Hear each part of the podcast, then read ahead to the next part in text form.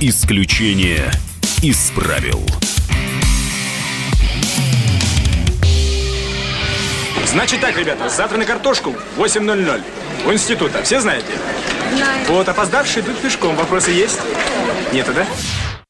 Это вот сентиментальное путешествие на картошку, фрагмент из фильма, такой эпиграф у нас. У микрофона Роман Голованов, в студии журналист Максим Шевченко. Здравствуйте. А поговорим мы сегодня о Советском Союзе и как там жилось. Вот колумнист «Комсомольской правды», кандидат медицинских наук Герман Владиславович Пятов, а, который рассказал, как он ездил на хлопок, он жил в Ташкенте, и говорит, что было как в тюрьме, и что все представления о Советском Союзе, которые есть, они выдуманные и исковерканные воспоминаниями, памятью, и на самом-то деле живется сейчас лучше, чем в Советском Союзе. И вот э, вопрос для слушателей, я, Максим Иванович, сформулирую так, а вам когда лучше жилось? И в Советском Союзе или сейчас? Ну, ориентируясь на людей, которые могут поделиться с нами воспоминаниями. 8 800 200 ровно 9702, телефон прямого эфира. Будем принимать ваши сообщения в WhatsApp и Viber.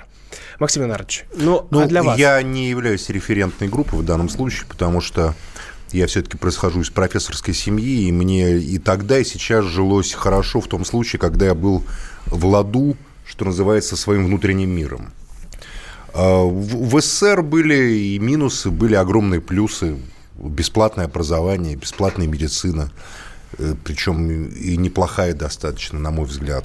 Э, В общем, там, мне нравятся стройотряды, кому-то не нравятся. Ну, может, не нравится. Я за два месяца работы в стройотряде в 85 году заработал 365 рублей. Это были достаточно большие деньги.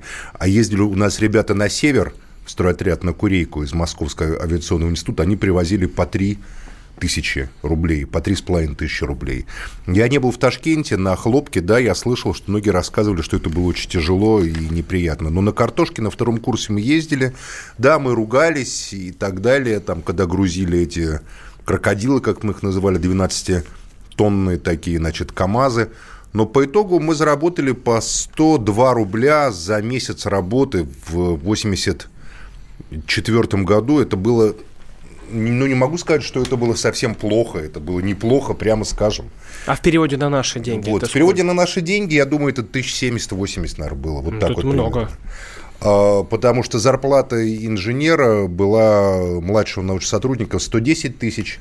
Стипендия у нас в институте была 55 рублей. На старшем курсе 60. Если ты сдавал без троек, то, значит, 70 и около 80. Но это в мои.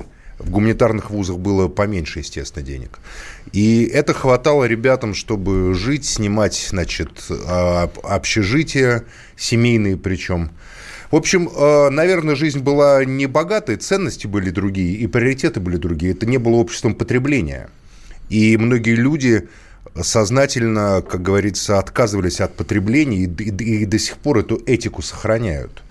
Я вообще полагаю, что сравнивать вот так вот по потребительской корзине, наверное, не совсем правильно.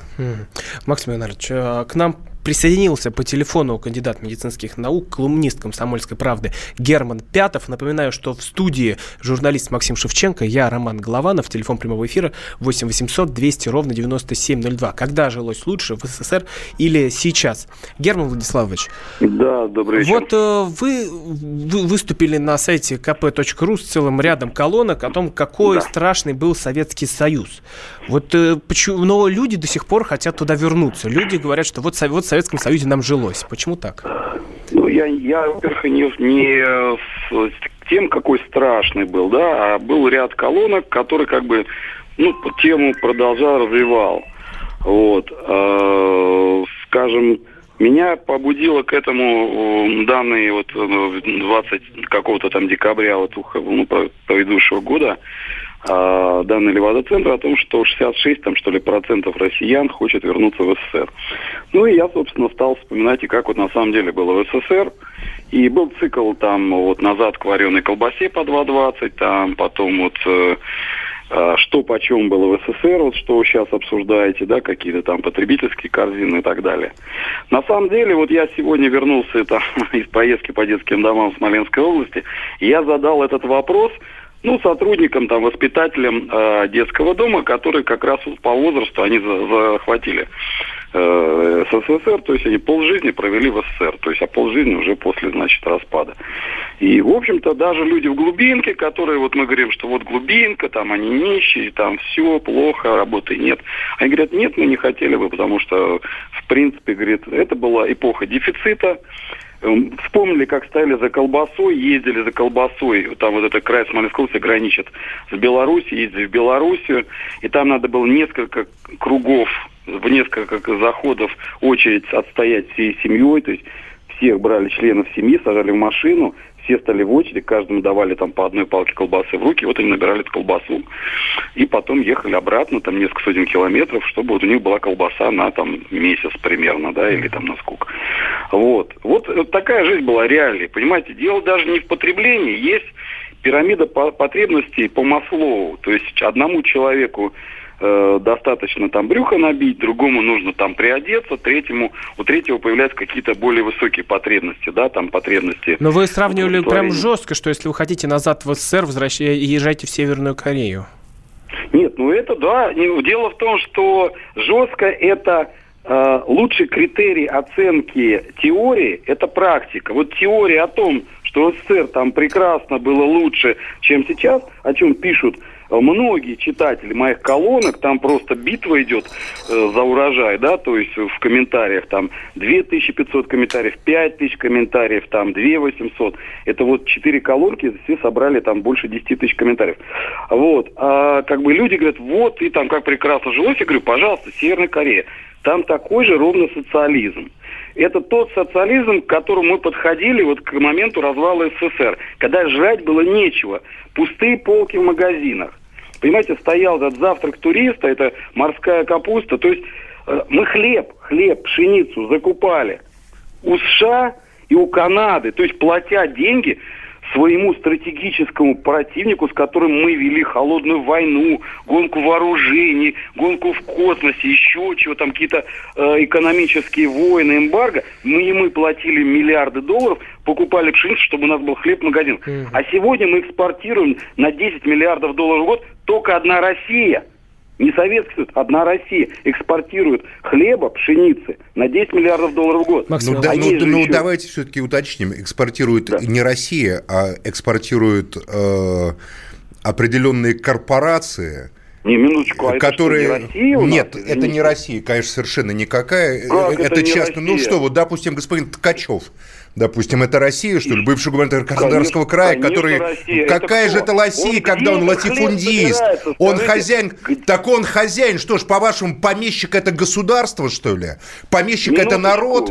Помещик и народ единый. А, давайте по очереди. Нет, я не считаю, что это Россия никакая. Колхозы, колхозы собирали, это считалось... Слушайте, ну а до революции еще меньше собирали. Наци... С тех пор произошла научно-техническая революция, в том числе на селе. С тех пор появились новые технологии. В советское время за 25 центнеров вот Савченко Евгений Степанович получил, по-моему, герой соцтруда. Понимаете, нынешний губернатор Белгородской области.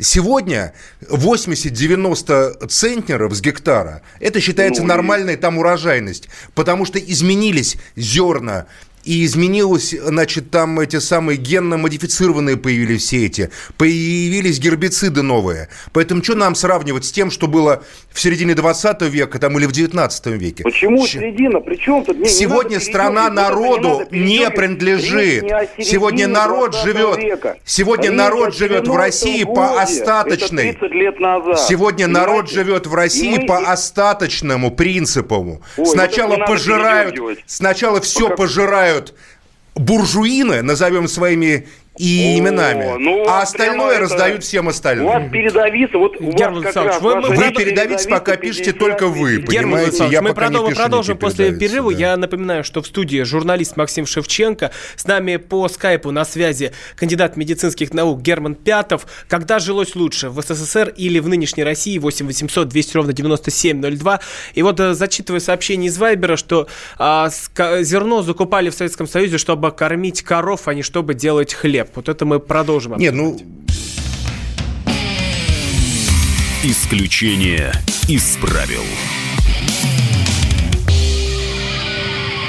Деньги – лучший подарок, а личные деньги – лучшая программа. Что происходит в экономике и как это влияет на ваш карман? Разбираем с экспертами по будням с часу дня по Москве в программе «Личные деньги».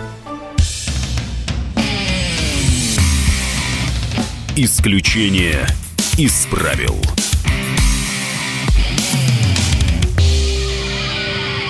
Продолжаем эфир. У микрофона Роман Голованов. В студии журналист Максим Шевченко. С нами по скайпу на связи э, кандидат медицинских наук Герман Пятов. 8 800 200 ровно 9702. Когда вам жилось лучше при СССР или сейчас? Нет, я хочу сразу сказать, что, чтобы меня правильно поняли. Я во многом согласен с Германом Пятовым вот, Герман, я с вами согласен во многом, что на самом деле дефицит продуктов дико раздражал. Я помню, хоть я жил в Москве и фактически в центре Москвы, но, конечно, сейчас ассортимент в магазине гораздо больше. Но, очевидно, за все есть какие-то весы такого равновесия.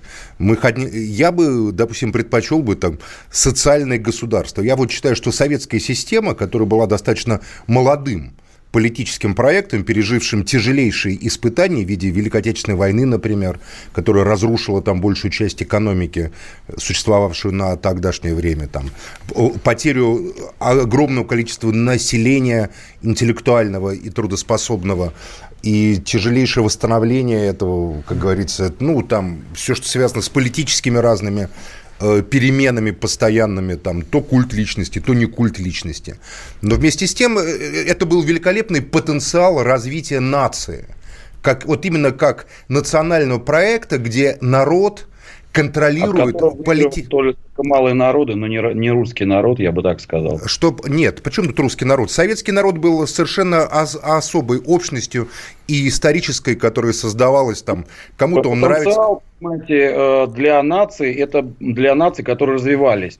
Это развитие шло за счет русского народа, украинского, белорусского. Да нет, я так не считаю совершенно, что это шло за счет развития, потому что э, вам казахи в современном Казахстане там расскажут, как их сгоняли с земель, как на их землях организовывали атомные полигоны, полигоны, как заражали казахскую землю. Вам каждый народ э, выкатит там целую да, список как... жалоб, понимаете? Поэтому я бы не противопоставлял народу сказать, Советского Союза. была смертность у, этих, у этого народа детская, например, до того, как э, большой русский брат там, с украинским, с белорусским братом стали строить им больницы, школы, роддома и так далее. Ну, поверьте, есть, смертность у русского народа тоже была огромная и у белорусского. Вот у меня дед белорус, в семье родилось 11 человек, до 44 -го года дожил только один мой дед, понимаете, из тех, кто когда-то родился в белорусской семье. Поэтому смертность у всех была достаточно большая. Я вообще вот терпеть не могу, когда народы противопоставляют друг другу. Цифры, да, прироста там в Узбекистане, в Таджикистане, в Киргизии, в Азербайджане и так далее, и так далее, да, в Средней Азии и у Республика Кавказа. То есть э, их численность увеличилась за время, например, вот прихода туда не только советской власти, а Российской империи, да, потому что Российская империя привезла с собой врачей, какие-то технологии, санитарию, гигиену и так далее. То есть, далее вы считаете, уже... то есть вы считаете, что у мусульман, которые пять раз в день молятся, а стало быть моются, гигиена была хуже, чем у русского мужика, что ли, в 19 веке? Знаете, у вас какое-то интересное представление, как у кандидата медицинских наук о гигиене даже не представляете, о чем вы говорите. Нет, я как Они раз представляю, делают... это вы не представляете просто, о чем вы говорите. Он называется сухой. Они проводят сухими руками по лицу. Это считается омовением. Пожалуйста, не рассказывайте что... сказки. Я в исламском мире 20 лет проработал. Я прекрасно знаю, как это все делается. Чего вы ерунду-то говорите какую-то? Зачем вы оскорбляете такое количество людей просто заочно? Вот я вот, это, я вот просто это, не понимаю, зачем это, кто, какая Российская империя на Кавказ, на Северный Кавказ, население которого уполовинилось в ходе Кавказской войны, принесла, что ли, процветание? Вот вы так вообще, вы что говорите-то? То есть Лермонтов, по-вашему, лжец, Бестужев-Марлинский лжец, там Толстой с Хаджимуратом лжец. Так, что ли, надо понимать? Только вы один правду знаете про то, как на самом деле история развивалась. Что в войнах всегда потери меньше, чем идут потери ага. от естественной убыли населения в результате санитарно-гигиенической неустроенности. То есть эпидемии, э, голод и вот э, эпидемии там ну, та же самая чума. Давайте к теме все-таки вернемся. Советский Союз, вот еще раз, я хочу сказать мою мысль. В Советском Союзе было много э, того, что дико раздражало, понимаете? Прежде всего, это был, на самом деле, продовольственный дефицит, и вот это вот аскетическое аскетическое отношение власти к людям по части автомобилей, например. Понимаете, когда надо было записываться, там в очередь становиться, там накапливать деньги, какие-то талоны раздавали на автомобиле. Но в СССР зато это было организованное социальное общество. Я считаю, что это был потенциал для огромного развития современного общества. Вот... Не развалился. Вы смотрите, все нации разбежались в одночасье. Да никто не разбежался вот... никуда. Это партноменклатура просто взяла всех ногами распихала. Кто, кто разбежался-то? У вас там Назарбаев призывал сохранить СССР там до последнего. Москва СССР разрушала. Я, вы же про Казахстан говорите. А у нас была другая. Я вообще из Узбекистана. Я это понимаю. Понимаете? И нет, вы, когда вы говорите пять раз там в день омовение осуществляет, вы вообще, вы из каких сказочных книжек это взяли? Вы понимаете, что нет воды, омовения. Он становится, становится на коврик, вот молитвы. Мы сейчас не это обсуждаем. Мы сейчас не давайте, давайте, давайте чтобы, вот давайте, чтобы Но... сейчас не обижать никого, ни русских, ни узбеков, ни таджиков, мы не будем сейчас в эти детали там вдаваться, потому что это вызовет такое просто сейчас бурю. Там про санитарию, гигиену, в Узбекистане, вообще не только в Узбекистане, не было такого Давайте вернемся к теме. Я напоминаю, что... Слушайте, у меня вот друг, если уже закончить, понимаете, вот он из Тверской губернии, деревня Летнева, значит, Ромешковский район, Тверской, значит, Калининской области был. Вот я к нему на втором курсе приезжаю, ночью, извиняюсь, пошел какать. И в итоге, потому что мы там выпили с ним и так далее. Вот в синях я должен был свешиваться задницей. Подо мной коровы были, и его мама коров доила. Поэтому что мне сказки рассказывать? Я прекрасно знаю, как в русских деревнях во, во, во многих жили тоже. Такая была ситуация в стране. Сегодня, естественно, мы все хотим жить по-другому, как живут в Германии, в Австрии и так далее. А тогда в этой семье было, между прочим, сельской, там, 4 коровы, там, свиней 10 штук было, там, не, не знаю, кур там было штук 20, еще четверть гектара, на которых она, там, это достойная женщина, просыпавшаяся в полпятого, шедшая на ферму, выращивала картошку. Поэтому были плюсы, были минусы.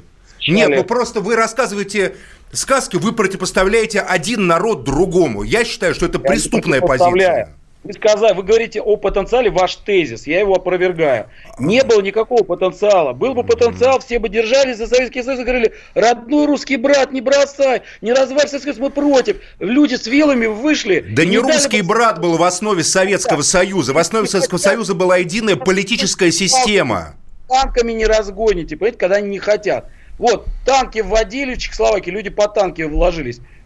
И все, кто не хотел, тот бился за то, чтобы уйти. Кто хотел остаться, бился за то, чтобы остаться. Я Понимаете? напомню, что развалили Советский Союз э, Ельцин, Кравчук и Шушкевич. Да, не а никакие ни Рашидов, ни Назарбаев, там, ни Шеварднадзе. Он сам он был гнилой. Ельцин, Кравчук и Шушкевич в Беловежской пуще подписали, при, подписали преступное соглашение. Все. Понимаете, вот ваш союз России, Украины, Белоруссии. Вот они развалили Советский Союз.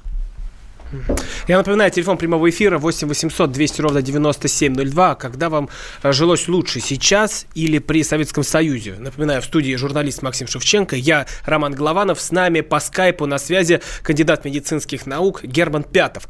Борис из Московской области нам дозвонился. Борис, здравствуйте. Э, добрый вечер, уважаемые ведущие. Добрый вечер, уважаемые гости. Э, ну, конечно, я выскажу свое мнение.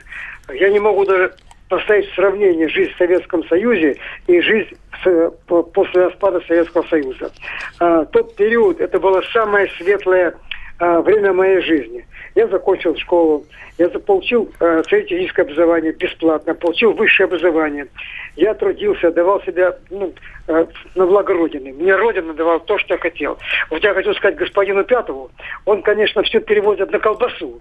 Господин Пятов, вот знаете, э, я не знаю, конечно, где вы жили, а вот есть в Читинской области, э, Алрянский район, станция Степь. Вы когда слышали, нет? Станция Борзя, станция Дзюда. Вот я там жил, и я радовался, что я гражданин Советского Союза. Борис, спасибо большое я за любил, ваше мнение. любил... Э, Герман Владиславович. Нет, это понятно. Вот в Чеченской области, допустим, 3 миллиона голов скота было э, в советское время. Мы недавно были в Чеченской области, когда я еще был членом СПЧ. Там приезжали, там разбираться с этими АУЕ там и так далее. Сейчас вообще скота просто нету, просто нету. Мясо завозят из-за границы, из Китая откуда-то, неизвестно откуда. И у меня, конечно, тоже вопрос, почему в СССР вообще вот скота, там крупного рогату было больше, чем в современной России, там, не знаю, там в несколько раз. И, мяса не было в магазинах. Это какая-то тайна экономическая, которую я понять не могу до сих пор. Сейчас, конечно, в магазинах у нас все есть. Герман Владиславович, но смотрите, в, при Советском Союзе люди получали все. Вот позвонил Борис, и бесплатно давали образование, могли устроиться на работу, все было понятно. А сейчас-то приходится человеку самому выживать.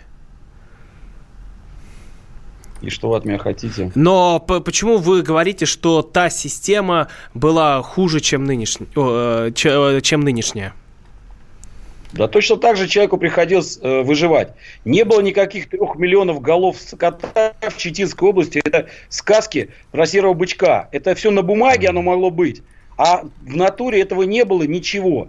Люди держали скот, ча, вот кто частники держали, но им периодически, например, при Хрущеве просто запрещали – при Джугашвили, вашим любимым, облагали А мы про, вот на, на этой пикантной теме мы остановимся, налог. продолжим после коротких новостей. 8 800 200 ровно 9702, телефон прямого эфира. В студии Максим Шевченко, я Роман Голованов и Герман Пятов с нами по скайпу. Исключение из правил. Особый случай. По понедельникам в 5 вечера по Москве. Касается каждого.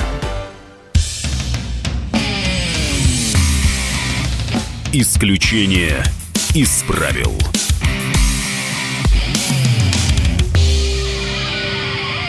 Продолжаем эфир. У микрофона Роман Голованов. В студии журналист Максим Шевченко. С нами по скайпу на связи кандидат медицинских наук Герман Пятов. Телефон прямого эфира 8 800 200 ровно 9702. Когда вам жилось лучше, сейчас или при СССР? У нас а, на связи Владимир из Краснодара. Владимир, здравствуйте.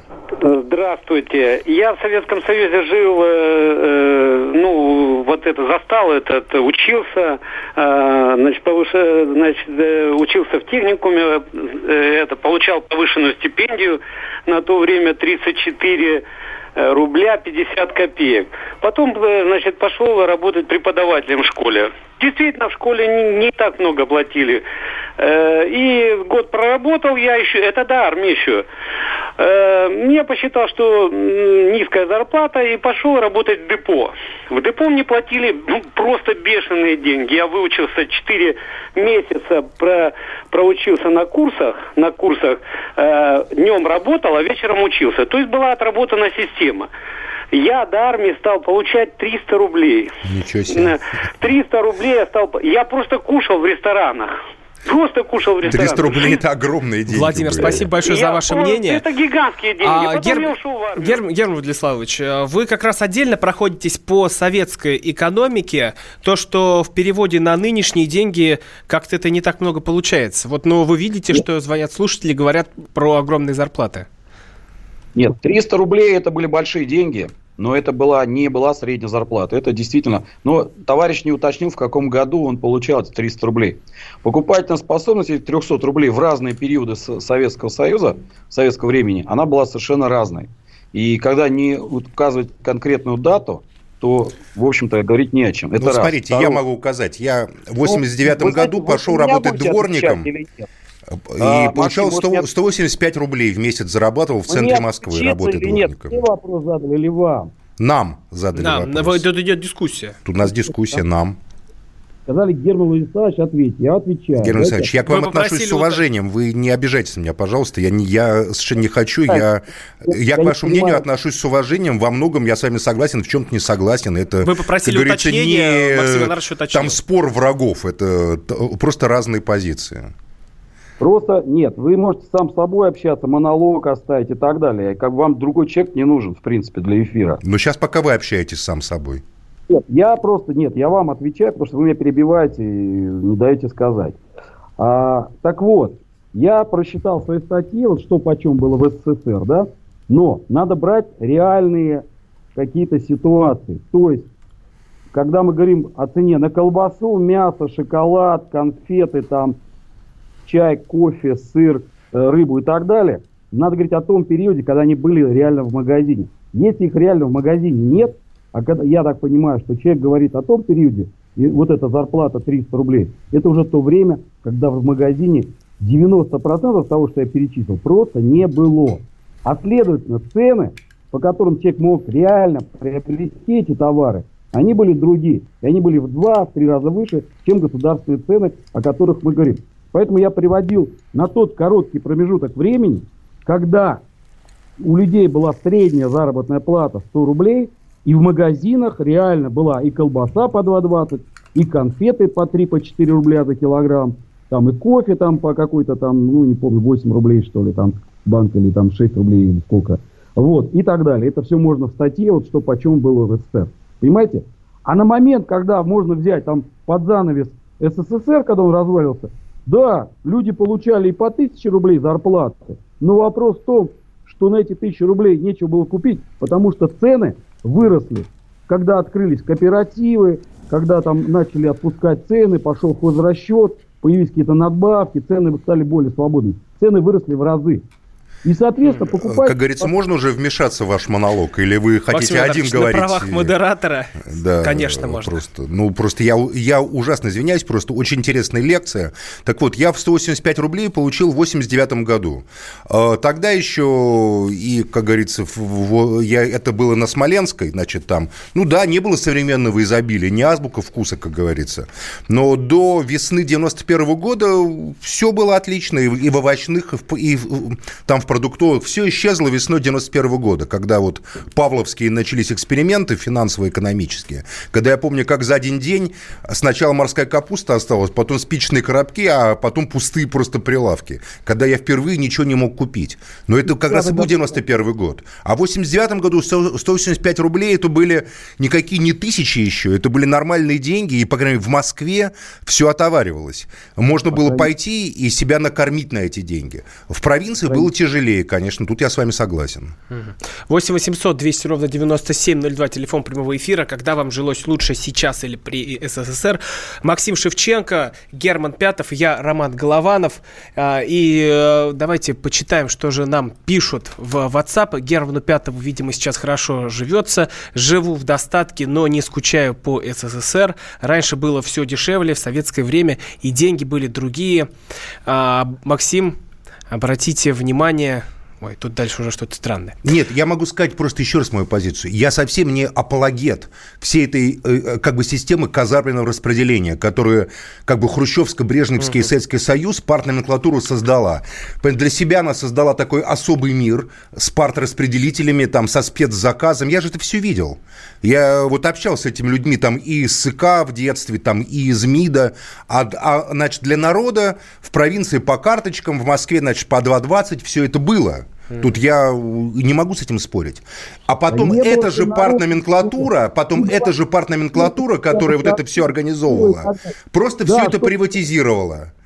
Все это приватизировала, и я, изв... я извиняюсь, теперь можно я уже закончу? Я гораздо меньше буду говорить, чем вы говорили. Все это просто приватизировало. Моя позиция такая, что социальное государство было главным достижением Советского Союза. Все остальное можно было развивать, как Китайская Народная Республика взяла, сохранив социальное государство, взяла и развела и превратила Китай сегодня в могущественную державу с процветанием большей части населения, где сохраняются и элементы социального государства, огромные просто, социальные гарантии там и так далее, и одновременно частное предпринимательство. Но оно находится в рамках не, э, э, как бы когда-нибудь не вопреки социальному государству. Современная Россия это просто отмороженная от либеральная экономическая конструкция, где богатеи имеют все, а остальные должны выживать. Вот Максим и все. Я просто должен отметить, что сейчас Герман Пятов, э, кандидат медицинских наук, отключился от нашего эфира. Но, поп- но он, попробуй, но он быть, привык колонки писать, понимаете может ли, быть, а, может быть, это а не вести дискуссии просто-напросто. Что-то случилось. Давайте пока послушаем а, Даниэля из а, Санкт-Петербурга. Даниэль, вы в эфире.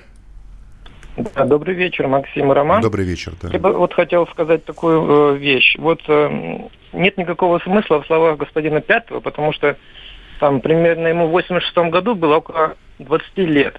То есть он в своей сознательной жизни застал только уже последние годы существования Советского Союза, и он нам них и говорит. А все остальное э, время существования Союза он как-то не воспринимает.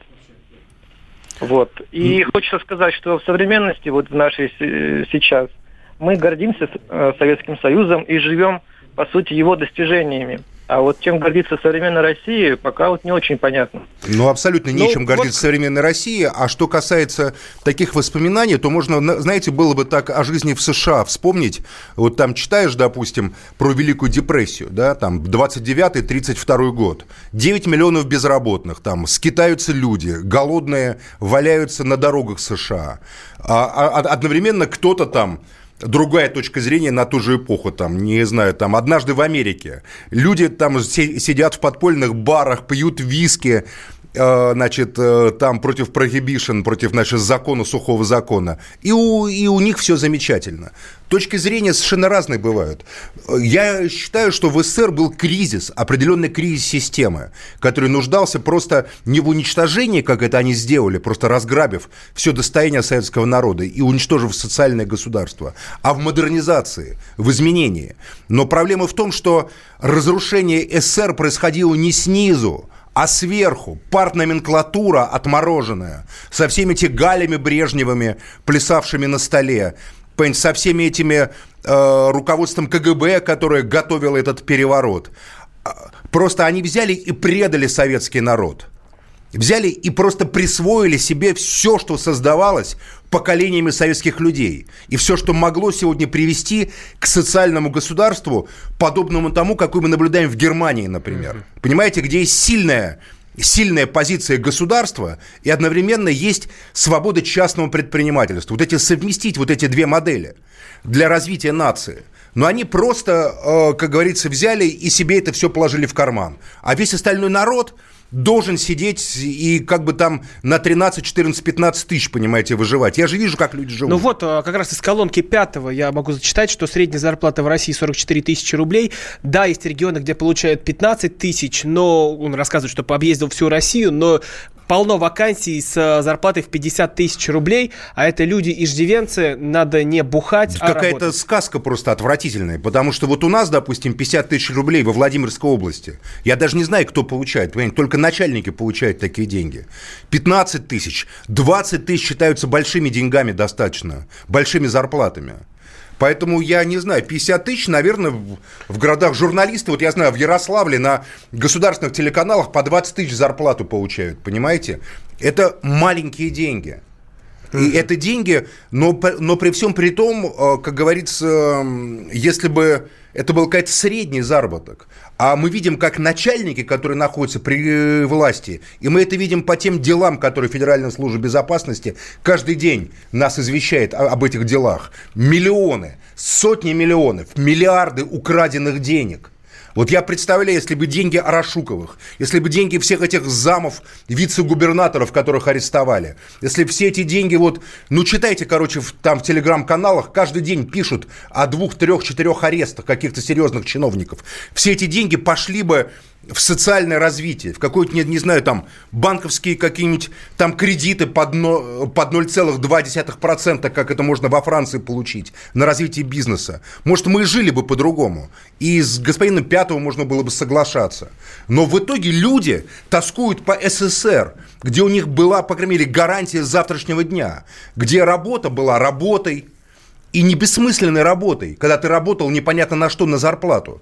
Ты, работая на заводе, понимал, что ты там укрепляешь мощь Родины, там еще что-то делаешь. Изобретения были изобретениями, степени были степенями научные. А не как сегодня, когда человек приходит со степенью, а мы, а, понимаете, мы не знаем. То ли он как в диссернете ее себе купил, как вот в этом сайте, то ли он на самом деле наукой занимается. Исчезло доверие к государству и к обществу. Вот главная разница. 8 800 200 ровно 9702, телефон прямого эфира. В студии журналист Максим Шевченко. В следующем блоке будем принимать звонки, так что подключайтесь.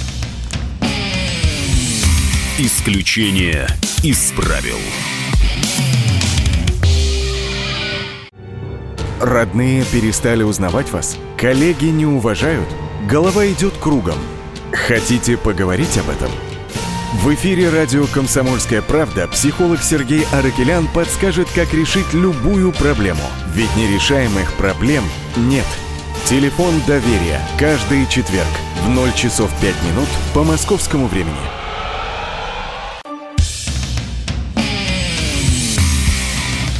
Исключение из правил.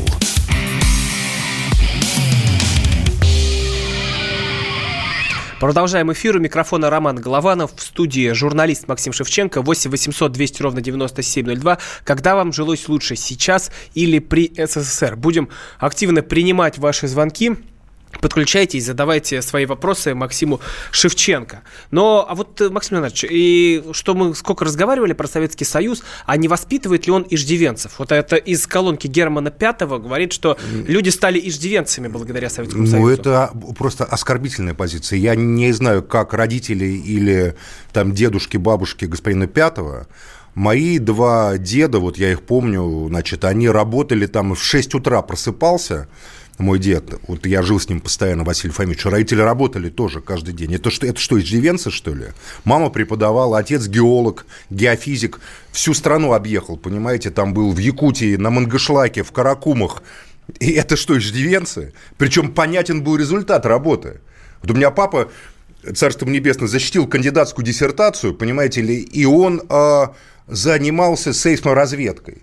Потом все, что они в НИИ геофизика, с НИИ геофизика все, что открыли, директор их института сбежал в Англию с этим совсем, продал там за 17, 17 по миллионов фунтов. Вот все, что зарабатывали, на, все, что нарабатывали десятилетиями, какие иждивенцы. В Советском Союзе люди работали, и результат их труда был понятен. Вот у моего деда там, у одного там была целая там, понимаете, отрасль там разведки редкоземельных металлов они придумали. Там другой, понимаете, его учебники по физике переведены на разные языки народов мира. У нас там вот целая библиотека была дома. Поэтому я не знаю, кто такие были социальные иждивенцы в СССР. Я не видел советских людей, где бы я ни был. Рабочие, колхозники, военные, инженеры, учителя. Все работали, и в этой работе был смысл. Потому что люди работали не чтобы выжить, а на самом деле люди работали, э, ну, создавая определенный продукт, который потом можно было сказать, там, я заслуженный учитель, я 50 лет там проработал или проработала в школе. И вот целые вереницы учеников за ее спиной становились или за его спиной. Вот у нас был Леонид Абрамович, значит, э, Ночнотов Леонид Абрамович, да? Мы, значит, были легенды про него, что он был там сыном полка во время войны. Вот и мы его все вспоминаем, все выпускники моей школы. Вот его результат, его труда учительского, мы все. Он нас учил быть людьми. Когда мы там, э, там грубили учителям, хамили, он просто вызывал, смотрел нас, как, говорит, вам не стыдно. Поэтому э, я думаю, что это страшное оскорбление советских людей назвать их иждивенцами. Они работали не в свой карман, большинство, работали на общее благо. И это была осознанная позиция огромного количества советских людей. Этика советских людей была такая, что брать себе в карман у других стыдно. А сейчас это не стыдно, сейчас это приветствуется. Сейчас, если ты во власти, то если ты не берешь в карман, тебя вообще дураком считают. 8 800 200 ровно 9702, телефон прямого эфира. Александр из Москвы нам дозвонился. Александр, здравствуйте. Добрый вечер. Да, вот когда Я жилось лучше для вас? Что для вас ближе, Советский Союз или современность? Для меня, конечно, ближе Советский Союз. Тогда все-таки было государство. Сейчас государство есть, нет, есть страна. Государство – это отношение пенсионеров и к детям. В Советском Союзе оно существовало. В настоящее время есть страна, но нет власти. Ну и власть что делает? Уничтожает, грубо говоря, пенсионеров и практически делает из молодежи управляемых э, существа, я даже не сказал людей, а именно существа. Угу. Вот я хочу тут, подожди, подожди, Рома, я хочу тут прочитать одну вещь. Мне написали, хватит демагогии, Максим. Всех этих Арашуковых расплодил ваш любимый Путин. Не вешайте нам на уши лапшу про хреновых бояр-сенаторов и честного доброго царя. Прочитайте, не стесняйтесь, Искандер Равильевич, пенсионер Казани. Искандер Равильевич, я прочитал, я не стесняюсь, я с вами согласен, что расплодил Путин, расплодил Медведев, расплодил Ельцин. Система расплодила. Эта система просто живет по принципу «подохнет и сегодня, а я завтра. Наглый, сильный, борзый, который сумел хапнуть, унести, сохранить, поделиться и защитить хапнутое, он как бы и является элитой. А, конечно, Путин является как бы, ну, защищающим всю эту систему. Но при всем при этом я лично не верю, что президент России поощряет воровство, грабеж там, и коррупцию. Я вот не верю. Если вы это, в это верите, это ваша личная проблема. Да, я считаю, что он поддерживает систему либерального капитализма, с чем я не согласен абсолютно. Но, как мы видим, когда органы Федеральной службы безопасности обнаруживают э, серьезные хищения – и, и когда люди, которые это делают, дают слабину, где-то что-то неправильно делают, то их и система из этой тоже выдергивают. Но так она, конечно, вся система построена на круговой поруке. С вами не согласиться с этим будет трудновато, пожалуй. Александр из Москвы. Александр, э, здравствуйте. Напоминаю, 8 800 200 ровно 9702, телефон прямого эфира. В студии журналист Максим Шевченко, я Роман Голованов. А, добиваем тему, когда жилось лучше, сейчас или при СССР. Алло. Да, Александр, вы в эфире. Э, добрый вечер, э, Максим. Да. Во-первых, э, то, что вы срав... хотите сравнить, я думаю, это очень некорректно по той причине, что Советский Союз был, можно сказать, святым по сравнению с настоящим временем. Понимаете, все это? Во-первых, страна работала, пятилетки более-менее, на, хотя бы на 95% выполнялись. И страна шла вперед. Вы знаете, вот возьмите самолетный парк – ведь можно было за 5 рублей куда-то улететь, ну, допустим, местные авиалинии, понимаете, там вторые летали. Э, как говорится, ну, насчет в Москве можно было посидеть рублей за 11 в ресторане, допустим, в центре где-то. Понимаете, вечер, вдвоем причем, понимаете, все это. Вот. Стипендии были у студентов где-то на 50 там и больше рублей. Я, кстати, с вами согласен, но я только совершенно не я хочу сравнить. Эту тему не я придумал. Я как раз считаю, что сравнивать просто невозможно современное государство и Советский Союз, потому что это вообще разные миры. Советский Союз – это общество, построенное по иным социальным или этическим принципам где задача была изменить человека, сделать человека, там, не знаю, товарищем, другом, э, соратником, помогать другому, где не было вот этого принципа человек человеку волк, он не, не, не декларировался, где не прославлялись тех, кто отпихивает других, как сам наж, наж, наживал себе добро. Поэтому это несравнимые совершенно вещи. Мне кажется, что вот вопрос сам по себе, где жилось лучше, он не совсем корректен, потому что Советский Союз был проект, который находился в развитии. 80-е, 70-е, 80-е годы, еще раз повторю свою мысль, он переживал очевидный кризис. Это был прежде всего стратегический кризис, потому что правящая верхушка партийная настолько закостенела в своей власти, настолько закостенела в восхвалении, самовосхвалении. Одни четыре золотые звезды Брежневу, который войну закончил, по-моему, полковником, чего стоили, понимаете? А, что они просто вообще не, не, не знали, куда дальше развивать страну. Такое ощущение, что после смерти Сталина, который там там плохой и так далее, но у которого, по крайней мере, было стратегическое видение. У всех остальных оно просто отказывало стратегическое видение, и они просто пихались за свои кресла там в Политбюро и в ЦК КПСС. Конечно, была это опостылевшая пропаганда идеологическая, которую мы всерьез никто не воспринимал. Но я это воспринимаю как потенциальный... А может, вот с этого и пошел распад, с того, что уже не верили тому, что говорят? Распад пошел сверху, Рома. Народ не хотел распада. Народ хотел перестройки. народ, не, не хотел, народ, хотел, народ хотел изменения правил. Народ смеялся, шутил.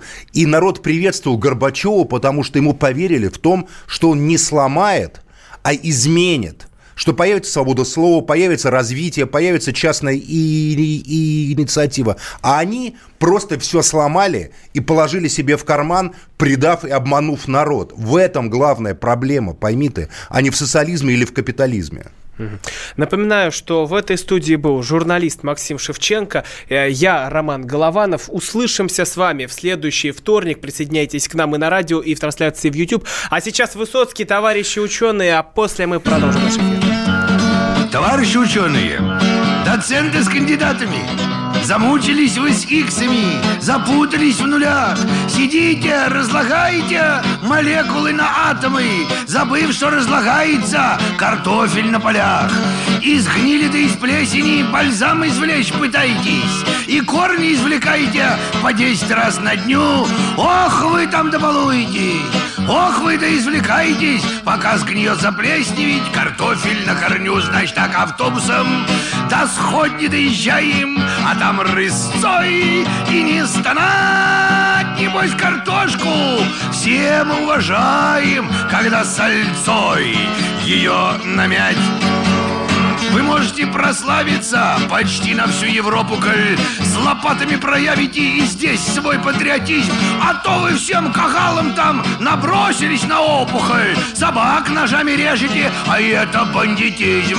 Товарищи ученые, кончайте по ножовщину, бросайте ваши опыты, ядрит и ангидрит, садитесь в полуторки, валяйте к нам в Тамбовщину, а гамма-излучение денек повременит, значит, так, а автобусом к Тамбову подъезжаем, а там рысцой и не стонать. Небось картошку всем уважаем, когда сальцой ее намять.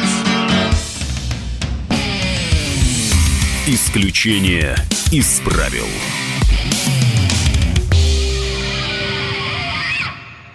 Всем привет, это Вероника Борисенкова и Сергей Краснов. Британские ученые доказали, у тех, кто регулярно слушает подзарядку, в два раза медленнее садится мобильник. Ну вот поэтому мы и в эфире. Подзарядка – это заряд бодрости, энергии и, самое главное, свежих новостей. Слушайте нас на этой неделе по будням с 7 до 11 утра. Время московское. Не перепутайте.